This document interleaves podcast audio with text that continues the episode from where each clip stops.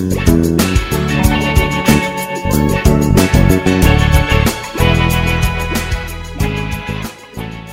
evening and welcome to Pop Culture Double Date. Tonight we are talking about the next film in the Harry Potter series, Harry Potter and the Goblet of Fire. Harry Potter 4, I want to say. I think it's 4.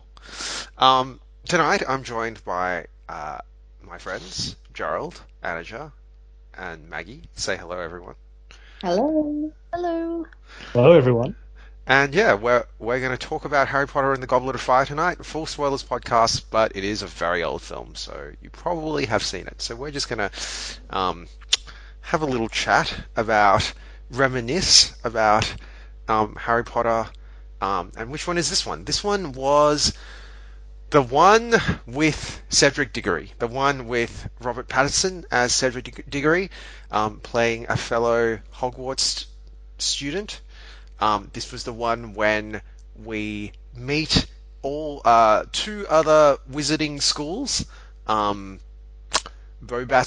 and I can't remember the school that Victor Krum is from. anyway, the boys' school and the girls' school that come and um, basically attend Hogwarts uh, for a year because there is a, a tournament on called the Triwizard Tournament. This is the one with Mad when we're introduced to Mad Eye Moody, uh, kind of, I guess. Um, it's the one where um, Voldemort comes back. Big, big event in this film. Voldemort, by the end of this film, has fully regained his physical body and ready to wreak havoc. And we meet actually Voldemort for the first time. Um, Ralph Fiennes as uh, Voldemort, um, and we actually really get to understand what sort of character Voldemort is. Um, yeah, and this is probably, in my mind, um, the film that is kind of a little bit of a turning point where I think most of this film is probably could be classified like a teen film, but then towards the end of the film we start veering into the young young adult territory, and I think for the following films, um, Hermione says at the end of this film things won't really be the same again after this. And I have to agree with her. I, I feel like that this is probably the last film where that sort of school fun, like that sort of fun at school, like sort of things that happen during the school year, that that sort of structure probably it doesn't completely end, but like that sort of sense of wonder kind of stops a little bit, and there is more dread going forward. Um, so yeah, let's talk about Harry Potter and the Goblet of Fire. Who wants to go first? Um, Maggie. Oh yeah, sure. Um, so to me, this um, continues with the expansion of the wizarding world. I really like how this movie dives straight into really the danger that is now in the world with Voldemort's reemergence. I think the happiest moment in the whole film is actually the beginning when um, Harry is with Ron and Hermione and Ron's family, um, and they meet Cedric Diggory and his father as well, and they go to the World Cup. They introduce the concept of the portkey, which we revisit later on at the end of the movie as well.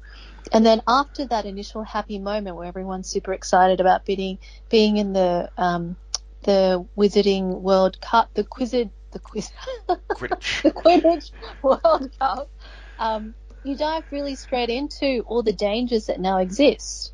We meet the Death Eaters, we meet um, the Voldemort's in, inner circle.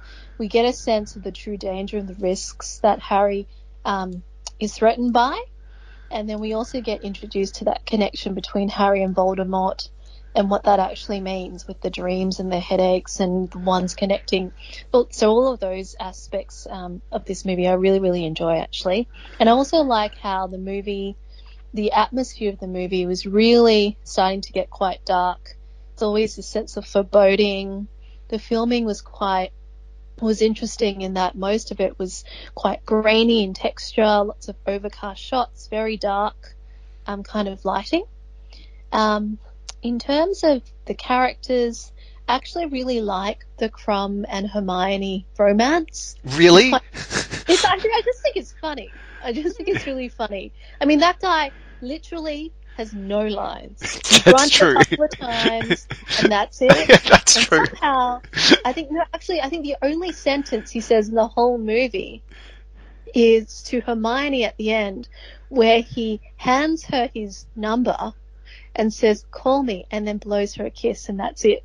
I love how that's his only line in the whole movie. That whole romance is hilarious. Um, some great actors in this movie. David Tennant, one of my favorites. Um, and also Cedric Diggory. Let's face it, his character was designed as a device. He was designed to die Yes. and to really move the movie, um, the whole story from one one point to another. So in some ways, Robert Pattinson, I don't think he really had much of a role that he had to play. All he had to do was look pretty, which he did very successfully. Um, and that was about it. yeah. Um, so yeah, that, those are my initial thoughts. Yeah. Did you enjoy it? You, you like you Oh, like yeah. Goblet of Fire, right? Yes, I, I think it was a very fun movie. Yeah. Yes. Okay. Um, yeah, like I, I'd agree, I'd agree with a lot of what you've said there, Mags. Like I, I definitely, on this rewatch, actually, it became more apparent to me that Pattinson really was a device because basically, um, you know, like he doesn't really have that much character development throughout the film. And then I remember at the very end of the film, Dumbledore makes this speech to everyone at the school where he is like eulogizing Cedric Diggory. And the thing that struck me about it was like, but you're just saying that. We, don't actually, we, we don't know Cedric Diggory at all. We're just basically taking your word for it, right? I remember the first time I watched the, the film, um, I, I found that speech to be quite moving in some ways. But then on this rewatch, I was kind of like, well, is it really that moving? Because we don't really know Cedric Diggory at all. Um, yeah, but I, I definitely did notice that on, on the rewatch. I, I definitely did notice that on the rewatch. Um, Andrew, Jerry, would you would you guys like to wade in? Yeah, Gerald, go ahead. Yeah, look, I didn't dislike this movie, but after um, Prisoner of Azkaban, this one felt like a bit of a letdown. It was a bit flat for me, um, and I've been wondering in the last little while why it is that this movie didn't land quite as successfully as its immediate prequel. And it occurs to me that part of it is, as you say, there are there are these sort of um, very obvious plot devices in um, in the form of characters like Cedric Diggory, who, because he's a, such a complete cipher, um, his death doesn't land with the emotional punch that that it should. Um, and so, not only is his death relatively um, matter of fact and not particularly moving, but as you say, the there's the the eulogy given by Dumbledore um, is a very very telling example of telling rather than showing. When you know the whole point of cinema is show don't tell. Hmm. Um, so, so that was one element of the of the experience of this movie that didn't quite um, work as it should have. I think the other thing about this movie that's unique about the ones that we've seen so far and during the course of this rewatch is um, not just how little someone like Cedric Diggory has to do, but how little Hermione and Ron Weasley have to do as well. I mean, if you think about what they do in this movie, they don't particularly help Harry out. Uh, not not because they don't want to, but just because the movie doesn't. The movie and its plot are designed in a way that kind of relegates them to the sidelines. And the only significant thing that either of them do in in, in the action of the movie is to um, be part of the, the the third challenge. No, I'm sorry, the second challenge. Yeah, the mer- mermaid one, merman, Yeah, whatever. yeah. Yeah. really kind of all they do in the movie. Um, uh, at least, at least that, that's fundamental to the plot. And so, the the magic of the friendship between these three characters is kind of muted. The last two or three of these movies, and that lends a further aspect of flatness to this movie. Um, and this movie kind of it sits in a very different genre from from Prison of Azkaban. Prison of Azkaban is the sort of it's kind of a time heist movie, yeah. Whereas Goblet of Fire is more like a sports movie, and it's not a team sport movie; it's an individual sport movie. So it's like a, and so Harry is on his own as this sole, um, unexpected competitor in this in this contest um, for the Triwizard Cup, and everyone else is just a, everyone else is just a spectator. Um, which which means you get less of the meaningful interactions between characters that um, that that characterize the the previous films. So I think in, in various respects, this movie is less successful than its predecessors. It doesn't quite have the same spark. Uh, it certainly doesn't have the same style as um, as Prison of Azkaban with you know Alfonso Cuarón and his and his long takes and and his moving camera. Uh, so whilst I didn't dislike the movie, I, have got to say it somehow didn't charm me the way I recall it having done so on the first watch. Yes, yes. Uh, and which is which is the it's the first one of these so far that that that made me think, hey, I, I remember this being a bit better than it is now. Yeah. So, um, which is again not to say that it's a bad film, not to say that it's not fun or not enjoyable. Um, it it just shows a bit of fraying at the edges that the that its predecessors um, didn't show. Um, yeah. And, and so you know, I just I just thought I just thought without without you know criticizing Mike Newell who directed it or anything that I think he was working with weaker source material simply because it, it's a flatter plot. It, you know, it's three challenges, sports movie, um, and a, a, twist that's that you can kind of see coming in the form of the Triwizard Cup being a portkey. So um, I think the source material is was definitely weaker than Prison of Azkaban or Chamber of Secrets, um, such that it, this installment felt like a bit of a dip. Mm. You know, I, I, think we're pretty simpatico on this, Jerry. Like I, um, I definitely agree. Like as in, for me, I definitely felt the same as you in that I remember the first time I watched this film, I really loved it. And like, you know, if someone were like, because, you know, I haven't watched the Harry Potter films over and over and over again, right? I'll, I'll watch them every like five years or so or something like that, right? But like, um, I guess like in the past when I've watched it, I've always remembered had quite fond memories of this, this film, and I think it's because there are some quite significant moments that occur, like the return of Voldemort, um, like um, like you know the sports aspect of the Triwizard Cup. There are like some quite sort of memorable like scenes, I guess, right? Like sort of things that happen, I guess. Probably not, but like things that happen here. There are some quite memorable things that happen, but I guess in terms of watching the film again, I also felt that it was um, a little bit flatter than um, the films that have kind of preceded it, right? And yeah, it was, kind of weird that I, I had this reaction watch, watching it because, like, as we've talked about, like, my reaction to all the films on rewatching has just basically been positive, right? but having said that, I also agree with you. Like my overall feel for this film is still quite positive, right? It's just that, like in terms of, um, it, it doesn't quite match my memory. Of, it doesn't quite match my memory of how good good it was, right? So, yeah. yeah and there some there are still some visually striking moments, like the ball, for instance, how they transform the Great Hall into sort of a, a Winter Wonderland. Yeah. Uh, that's a, it's a beautifully uh, rendered scene, the production design really takes it to a whole new. It really goes up to a whole new level in that scene, and you know the the that that scene is the the real sort of teen movie, the, the, the heart of the teen movie that sits inside this movie, um, with you know um, Hermione getting her her big stepping out moment. Yeah. But but even then, that that kind of goes nowhere. Yeah. Uh, I mean, Ron Ron's a dick to her, but and, and she's in tears, but that kind of ultimately goes nowhere. Their relationship is actually not any different after that than it was before. Yeah, I mean, for me, that ball scene, like that ball scene, I know that like Anager is super on the Hermione Harry shipping Hermione and Harry, right? And mm-hmm. I, I think like while, while I don't, I don't necessarily believe that like in the books Hermione and Harry fit together, but the way the actors behave in this film, I definitely felt like Hermione and Harry had more of a spark than Hermione and Ron.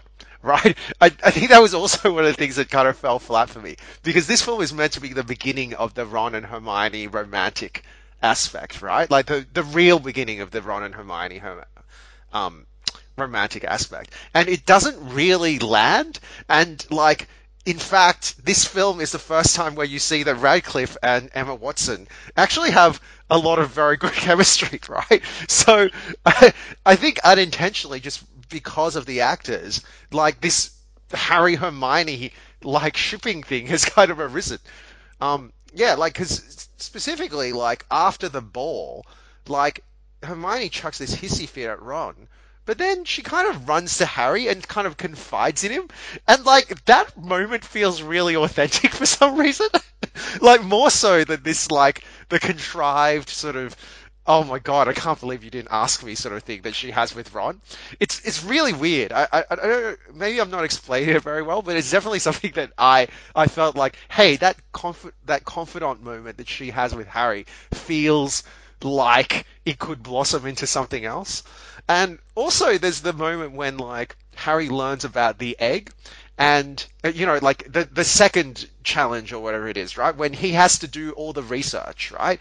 And she is like super like she's like super enthused to like help him and like you know on his case right and it was it's just kind of like like the way they interact in that was almost like yeah like does she care about him more than just as a friend and add to that, of course, you have that Rita Skeeter moment earlier in the first challenge when they're kind of like talking to each other in the tent, in the in the sort of competitors' tent. So yeah, there's all those elements there that are kind of like whether I, I think it was probably unintentional, but the way it was filmed really sort of pushed that Hermione and like Harry angle. Yeah, and bear in mind, who's the first of the boys to see Hermione as she walks down? It's the Harry, stairs? exactly. It's Harry. Yes, yeah, yeah, exactly. That moment, that sort of teen movie moment, is with Harry, not with Ron. It's weird. It's so weird. Anisha, do you wanna do you wanna add anything to this? yeah, sure. Um, I agreed with um, look all of everything what you've all said. Um, you know, I, I think it is a good movie, but I didn't enjoy it as much as I thought I was going to. And I don't think I enjoyed it as much as when I initially watched it. So to address a few things, um, okay. So I agree with Mags that uh, I thought the um, Hermione and Victor Krum thing was funny, and I was all for it, and it made way more sense than Hermione and and um, Ron. Okay, like Hermione and Victor are like the opposites attractive, right? Like I I get that. I get that he's got the hots for her brains because he doesn't have any. She's got the the hots for his you know brawn, okay? Because she doesn't know any boys that have any. So. I loved it. It was better than um, her and Ron. In terms of like the the relationship between her and Ron, okay, the reason why I think her and Harry have chemistry is not necessarily the behaviors. They behave. Hermione and Harry to me behave like extremely close friends who love each other dearly. They don't necessarily behave like people who are in love or who have crushes on each other. What makes it, what makes me think that the chemistry is with them is the way they look at each other. From day one, from the first movie, oh no, from the second movie, I think, there have been, like, they have looked at each other in this way where you just feel the spark. And I think I'm correct in saying that they dated for a little while. So it may be that that is where that comes from. Um, but you know, like a, a good example is when Harry turns around and looks at Hermione, and he, like Gerald said, gets that moment, that movie moment where you know his his his eyes, you know, his his his face kind of you know brightens up at wow, look at her, you know. So um, yeah, I think it's the way they look at each other. That's what they they bring to it. It's the two actors, not necessarily the way they're written. I think they are just written like extremely close friends. Um, so look, this movie, I think it was really important plot wise. Like a lot of the stuff that happened, you know, once Harry touches the portkey, um, is important. A lot of that stuff about, you know, Crouch, the minister, and all the, the trials that they had back in the day, Yeah. all of that stuff is really important. I'm not sure that the movies really bring that detail out or if they just kind of assume that we know it all. Um, but, you know, there was lots of important parts, like a lot of important things happened in this movie. Um, Ray Fiennes was amazing, like just amazing. That scene where he becomes Voldemort was incredible. And that scene where Harry is kind of like cowering and um, Voldemort's there and his his cronies are all there. Each time I watch that, I feel scared for Harry. Even though I've seen it many times, I know he's going to be fine. It is so scary, the thought of being that he has been, you know, transported to a freaking graveyard, watched his friend, colleague, you know, student, whatever, die in front of him, and now is completely on his own, um, and has nothing. He's just got his, his spell Expelliarmus. yes, exactly. He's using Expelliarmus. And, is Voldemort and all of that gang, and you're like, this kid is done for. Uh, and another reason why this this is important is because you see things like um, the spells back- backfiring and leaking, like the Yeah. the one causing the old spells to leak back. Like it's all really important plot wise. Um, and yet, like, I think it was a great climax, but the rest of the movie was a bit of a letdown. And I think the reason for this, okay, so I am a huge fan of quest movies or, you know, movies where they have to do rounds, like tournaments, or um, they've got to have challenges, right? Yeah. They've got to love those types of movies. So I'm surprised that I found this one so boring, and I think the reason was because all of the challenges were physical and had no mental component. Like nothing was twisty, nothing required you to solve. You know, yeah, some like it, it, that's Well, what was they had to solve the dumb, like, find the, you know, they had the egg, right? That was the only intellectual challenge, really. didn't have to solve it because our R-Patz Yeah, came along and told them what to do. and he, he solves it off screen, so Yeah. you, you, it doesn't matter. Yeah. you, there is actually no solving of of anything. You know, Yeah. there's nothing. There's nothing creative and twisty. They're all physical challenges, and so that was, I guess, as Gerald said, it's like a sports sports tournament. Okay, Yeah. so that was, I think, bad because. Like on the one hand, they introduced all these amazing mythical elements, like the mer people, the dragons. So it should have been fan. I- And I love mazes. Okay, ever since the last I absolutely love me a good maze, okay? And then you add magical stuff to it, and I'm I should be in paradise, but it, it just wasn't because like think the labyrinth, right? What do we love about that maze? All the riddles. You got to solve the riddles, okay? Yeah. so, so it was lacking all of that, and so when you take that away and you take the friendship trio away, because like Gerald said, they're not really that involved. A lot of this movie becomes kind of boring until you get to the end. And yeah, it is curious why they brought R-Patz in just to die. Like, why didn't they use one of the established characters? Like, why not Dean? Really, why not Dean? Because Dean's in his year. you, you have the point is that it happened with someone older, right? Because R-Patz is about to graduate. He's like in year twelve or something. it have to be someone older? Because like He has to be, because he's seven. Yeah, but that's part of like why? Why did that have to? have to No, that, that, that, that had to be to make to make Harry's entry into the tournament seem odd. Um, yeah. Okay.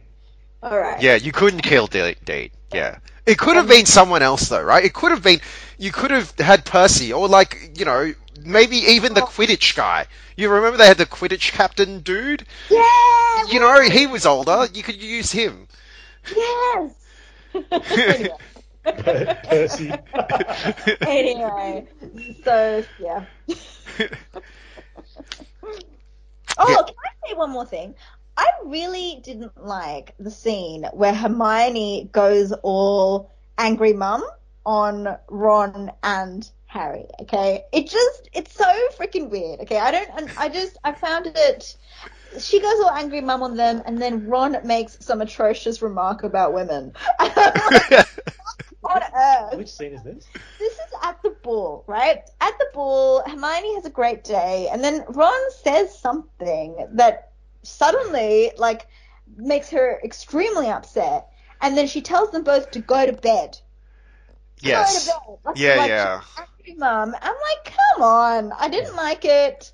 And then Ron literally makes a comment about women being, you know, being, and I'm like, first of all, what does she see in this idiot? and what is sexy about having to be someone's mum? Okay, women don't like to be your mum. Okay, so if she's already doing that, they haven't even started dating. Come on, It's over. That's right. Yeah, look, I, I, I definitely look. I, I think we're pretty. Everyone is pretty much in agreement, right? I definitely felt like this was a flatter film. Um, ha- having said that, I 100% agree with Adija. I think the reason why I had quite fond memories of this film is because I think there is the scene in the graveyard stands out so much. It is actually such a tense, like atmospheric scene, right? And I was thinking about this, like, why is that such a good scene? And I think actually, like, Ralph Fiennes actually has a lot to do with that, right? Like, I think, like, you know, Voldemort, we've been told, is a, you know, really scary sort of person. He's a really bad guy, right? But then when Ralph Fiennes becomes Voldemort, it's actually not just the makeup. It's not the prosthetic, like his weird face or whatever, that makes him scary.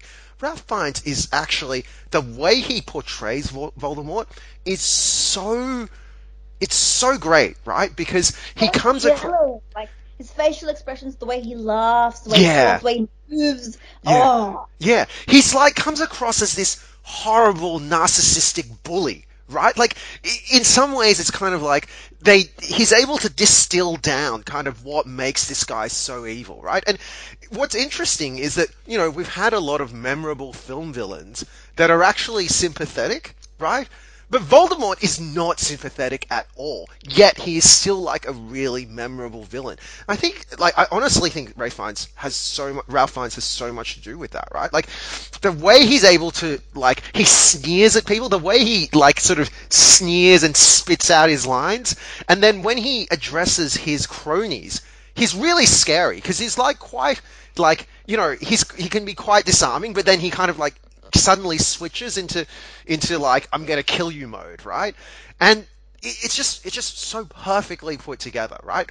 The way he interacts with Harry as well, like the way they show him to be this the worst type of bully, right? This guy who knows that he's more powerful than you, but he's so arrogant, right? And it's just like, I know I'm more powerful than you, but I'm just gonna play with you, right? Like I don't even care. I'm just playing with you, and I get pleasure out of the fact that you're squirming and you're like that you're powerless, right? I get pleasure out of the fact that I'm so much more powerful than you, right?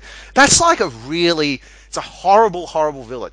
And Ralph, Ralph Fiennes plays it perfectly. There's a scene where, like, you know, he forces like Harry to come out and duel him, right? And he's like, you know, you know the you know the process for this, right? You got to kneel, and then he forces him to kneel. And the way Ralph Fiennes acts he's got this like gleeful sneer. He's like laughing almost, right? Like it's it's really, really, really well done. And I think like him being such a palpable, horrible presence on the screen makes, I think, Harry more heroic because Radcliffe definitely comes across as like, you know, he's kind of like, he's kind of been caught in the headlights a little bit, right? And then he has to, like, he has to come out there and face him. Like, he's got no choice, right? Like, I, I think that sort of, you know, the way that Harry is able, the way they've written that, right? That Harry is, you know, he kind of just accepts the fact that I'm, I'm probably going to die now, but I have to face it, right? I have to face Yeah. it. There's no other way That- I can do that, that right? moment where he like steps out from behind the tombstone and, and goes, "Well, I, I'm going to face it. You know, Yeah. I'm not going to cower from this. Yeah. Um, I'm going to face it head on." Yeah. Is yeah, it's very brave. Yeah, I, and I think it makes it quite a moving scene, right? Like, I think that int- the way they set up Voldemort and then the way they set up Harry, they made it, it's a really moving sort of scene. Um, so yeah, I, I definitely think that is the climax of the that that is the highlight of the film. Um, I still think that is like a super memorable scene, regardless of all of the other films, right? Um, It's just that I, I agree that the wrapping around that for the rest of the film is probably not as strong as the other as like some of the uh, other films, right? What do you think about the twist? The um, you know, the polyjuice potion, Moody. Look, I won't lie. The first time I watched this film, I didn't pick the twist, right? But on reflect, like I think this is pretty classic J.K. Rowling. Like every Harry Potter film has this central mystery, right? That like if you think about it, like really every film has the mystery, right? And she seeds clues for it through the mystery. So if you through the through the book and the film, I guess. So yeah, I I mean, because they talk about the polyjuice potion like multiple times, right? Oh, polyjuice potion was swirl like Moaning Myrtle talks about how polyjuice potion was swirling down the drain, right? Like Snape is like, Yeah. why are you stealing my stuff, right? And then you see Moody drinking potion non-stop, and then you also see Moody with the But um, Moody Moody's tongue is constantly flickering. Correct. And uh, and that's what Barty Crouch. Yeah. When, when Barty Crouch Jr. confronts his dad at the Yeah. trial, his tongue is constantly flick, you know flickering in Yeah. and out of his mouth. Yeah. Uh, and so and that's actually what I think gave Moody away to ba- Barty Crouch Oh, Senior. yeah. yeah, yeah, exactly. You know, That's why he murders his dad. Yeah, That's right. 'Cause yeah, Crouch Senior realizes that that's his son in disguise, and and, and, and he's spooked by that after his first meeting with with uh, fake Moody. That's Yeah. what's so fun about the rewatch. Like you do notice everything on the rewatch, and it's fun to see how it's all been seeded and how much has been seeded. yeah. I, I think the central mystery is solid, and they do seed it. I think like. Um, basically, where this film falls flat is what you've said, Anja, that the sports story is not an excellent sports story. yeah, like the challenges themselves are a bit like I mean, okay, I'll, I'll be honest, right? Like, there were parts I w- when I was watching this film, there were parts of it where I was like, so, so wh- wh- why, why are they doing that? Like, so, It's like a chessboard, Darren. Like she just can't write good challenge challenges, right? It was like the random chessboard from the first movie, right? Like why? Like, yeah, I, I- I don't know what it. I, maybe in the books, like I can't remember specifically, but maybe in the books they're written better. But the way they portrayed on the screen is just not as interesting. And in fact, like it was confusing for me on on like some of the challenges, right? Like, um, so I know that the challenges are meant to show that Harry is heroic, right? So I'd love if someone could explain this to me, right? So, so, so when they do the mermaid challenge thing, where they go into the lake, right? Mm. Why does Harry feel obliged to free, like, um, Fleur Delacour's, um, sister? This is what I asked Gerald. I was like, so were they gonna let her die? I don't think so. like, I don't think if you failed the challenge, then your like best friend was just gonna die. And that's how Fleur was acting, yeah, Like- it was really weird. Yeah, right? yeah, The really weird thing about it is, um, we see we see Ron and Hermione in the water, and the last time we see them is when they're all in the library, and I forget is it it might be Neville comes up to them Yeah. and says, "Dumbledore wants to see you two in his study." yeah, So are we are we meant to take it that like Dumbledore basically kidnapped? yeah. Exactly. I think that's that's what happened. So. sends to White Lake To potentially die. to pretend to die. Yeah. Did, but there's no way. So this is what I couldn't understand. I couldn't understand why he gave extra points for, to Harry for freeing like Fleur Delacour's sister because I'm like, surely Dumbledore didn't int- like when the thing is over, someone was going to go down there and pick him up, right? Or- the implication is that they would have died. That that, that Fleur's sister would have died. that Because- seems ridiculous. That actually, yeah, I don't know. Well, it's the safest place in the whole land. of course, of course, you could die at Hogwarts. Okay, of course. And then they do the same thing in the maze, right? You know, like Yeah. in the maze, right? Harry saving like Cedric Diggory I'm just Yeah. like, what are you talking about? You just saw Fleur Delacour get taken away by the maze and ejected. Aren't we playing a sport here? Everyone knows that, like, if you get sort of eaten by the maze, you'll get spat out somewhere else, right? So why are you fighting so hard to save Cedric Diggory? Like, what? Why didn't you fight so hard to save Victor Krum then, or Fleur Delacour? It doesn't make sense. So I mm. know that it was supposed to make him seem heroic, but it was just like, I don't understand why you're doing this, Harry. I honestly don't. Maybe the rules are unclear, like they are to us. Maybe they're unclear to, to Harry. Maybe it's like, well, I hope they wouldn't let these people die. I hope this maze wouldn't actually kill them, but I'm not so sure. Well, I mean, given that this is a centuries old contest, like, surely the people in this world have to know whether, like, if you fail, you die, or someone close to you I mean, it's different every time. It's different challenges. Wouldn't Uh, that be the yeah. first question you asked Dumbledore? Like when you like after the second challenge, you would immediately go up to Dumbledore and be like, "You weren't really intending on killing those guys, right?" But also, when, when he introduces the Triwizard Cup, Dumbledore says, um, to be the Triwizard champion, you have to go through, through, and he says three very, very dangerous challenges. So the implication, obviously, is that You could die. life and limb are at stake. yeah, but Uh, not for your friends. Surely, like maybe for you, but those around you. that seems like unusually cruel, doesn't it? To Hermione because she's the significant other. of- Victor Krum.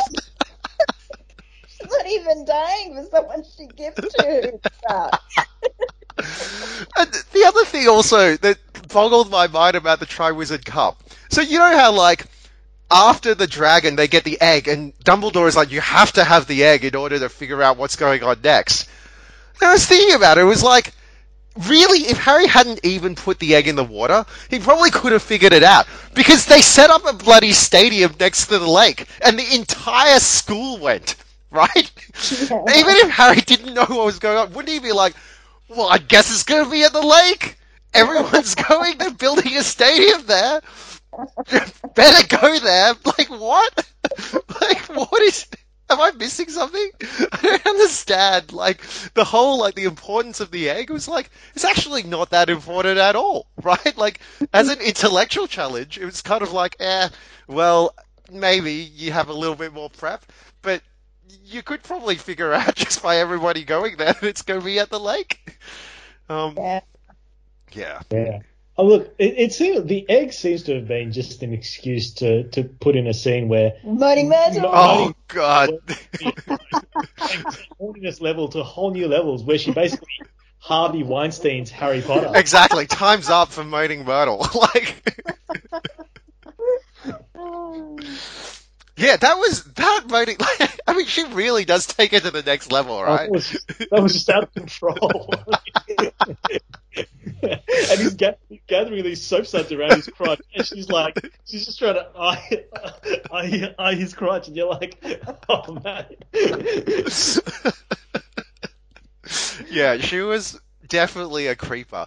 And this, uh, it's, the implication is that she did the same thing to Cedric Diggory as well, right? So it's a pattern. Yeah. yeah. No, she goes, she, she goes full Weinstein. It is, it is so gross. okay, so I'm actually really interested in rereading the books again because I don't remember. I don't remember if she had Rowling had written her to be a creep, or like this actress has just chosen has just chosen. I'm gonna sexually harass these boys. this is the way I'm gonna play this role. I don't know. It's memorable.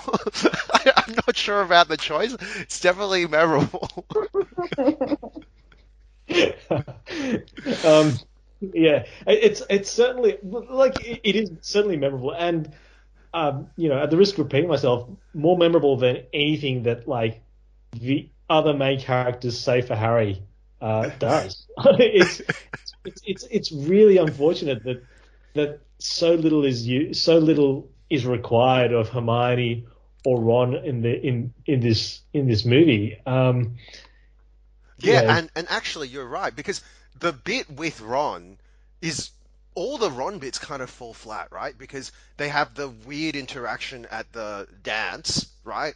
where Ron is clearly just a buffoon at the dance, right? Like, like Ron hating Harry for for for Harry getting into the Triwizard. correct. Cup. Yeah, that was just like, what the hell like- was that about? What sort of friend would would would would act this way? Would react No, this way? I think envy is a normal emotion among yeah, but friends. en- envy's not a Ron trait. Like, En- I'd say- envy becomes very much a Ron trait, so she had to seed it earlier Yeah, but on, like- you know. And and it, he's he's always been so loyal to Harry, and so but he, as time goes on, he does start to resent and envy how Harry is always the hero. If you, no, if that's you, true. If Because your by, best by friend was no, no, you're right, hero- you're right. Because by by the time you get to Deathly Hallows Part One, he's examining, he's he's imagining um, Harry and Hermione Yeah. making out. just like the rest of us. Yeah, that's right. He's at that moment he becomes an audience surrogate.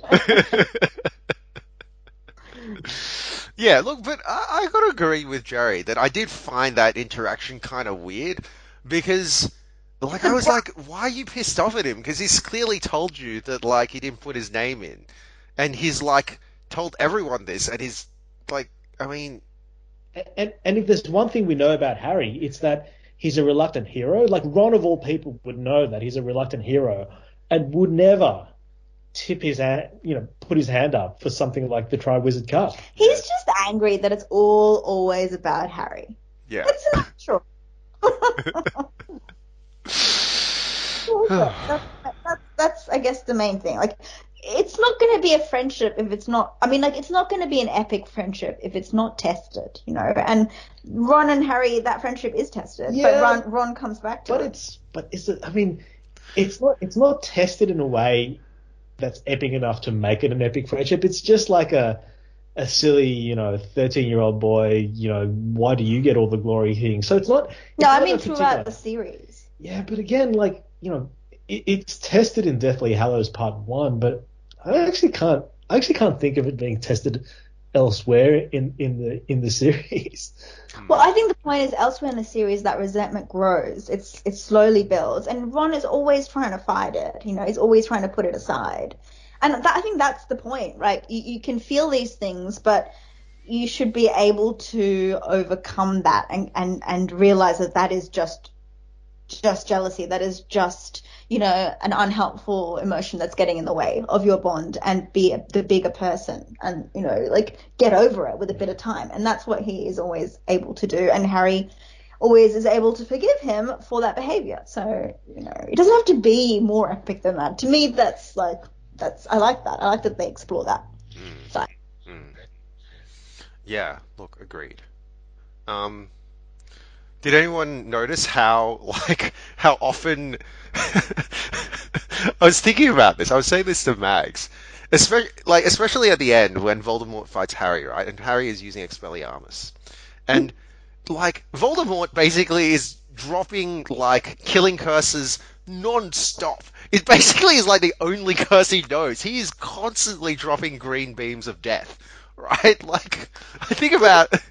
point is meant to be that Harry always goes to Expelliarmus because he's always he always uses the defensive spell, like the one Yeah. that disarms, rather than the kill shot, because he Yeah. doesn't want to kill or Yeah. he doesn't want to seriously hurt. He's like it's meant to be a thing about Harry, Yeah. like his trademark type thing. yeah. But it is hilarious when he uses it. Expelliarmus, and like Voldemort is just hurling the like most deadly spell ever at him, right? and he's using Expelliarmus. I love that. um. Okay. Is there anything else we want to chat about? First one they learn as well, so it kind of feels like you bought kindergarten. Yeah, yeah. Voldemort's got like an AK-47, and he's using like a stick.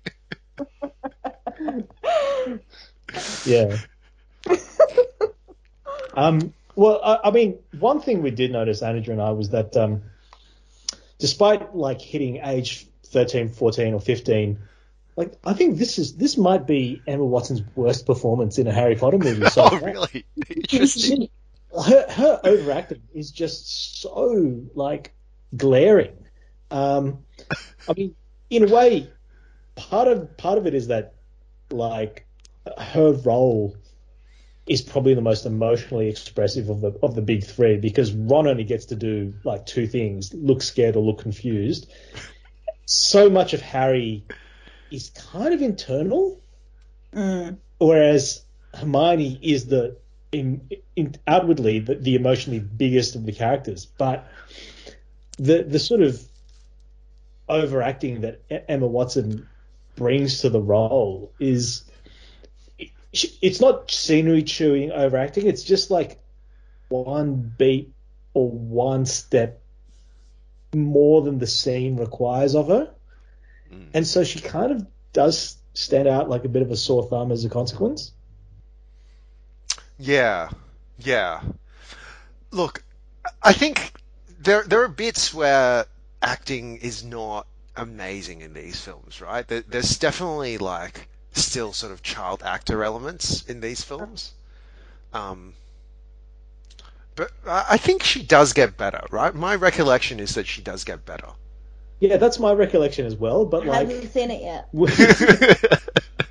but the thing is, like, uh, you know, her performance does improve in two and three, and then this felt like a bit of a regression.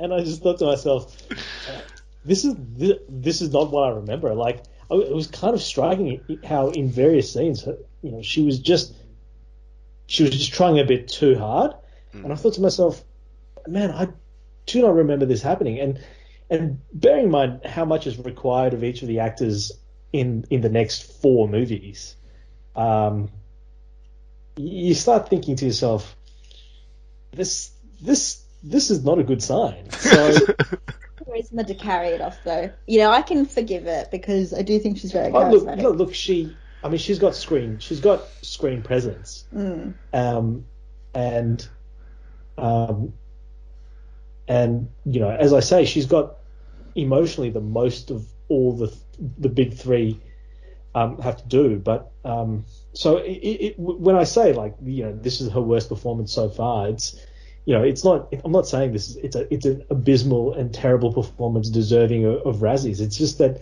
Um, yeah, there's, she, the, there's just the odd bum note in that performance, which kind of takes me out of the movie in, in certain scenes. Mm, mm.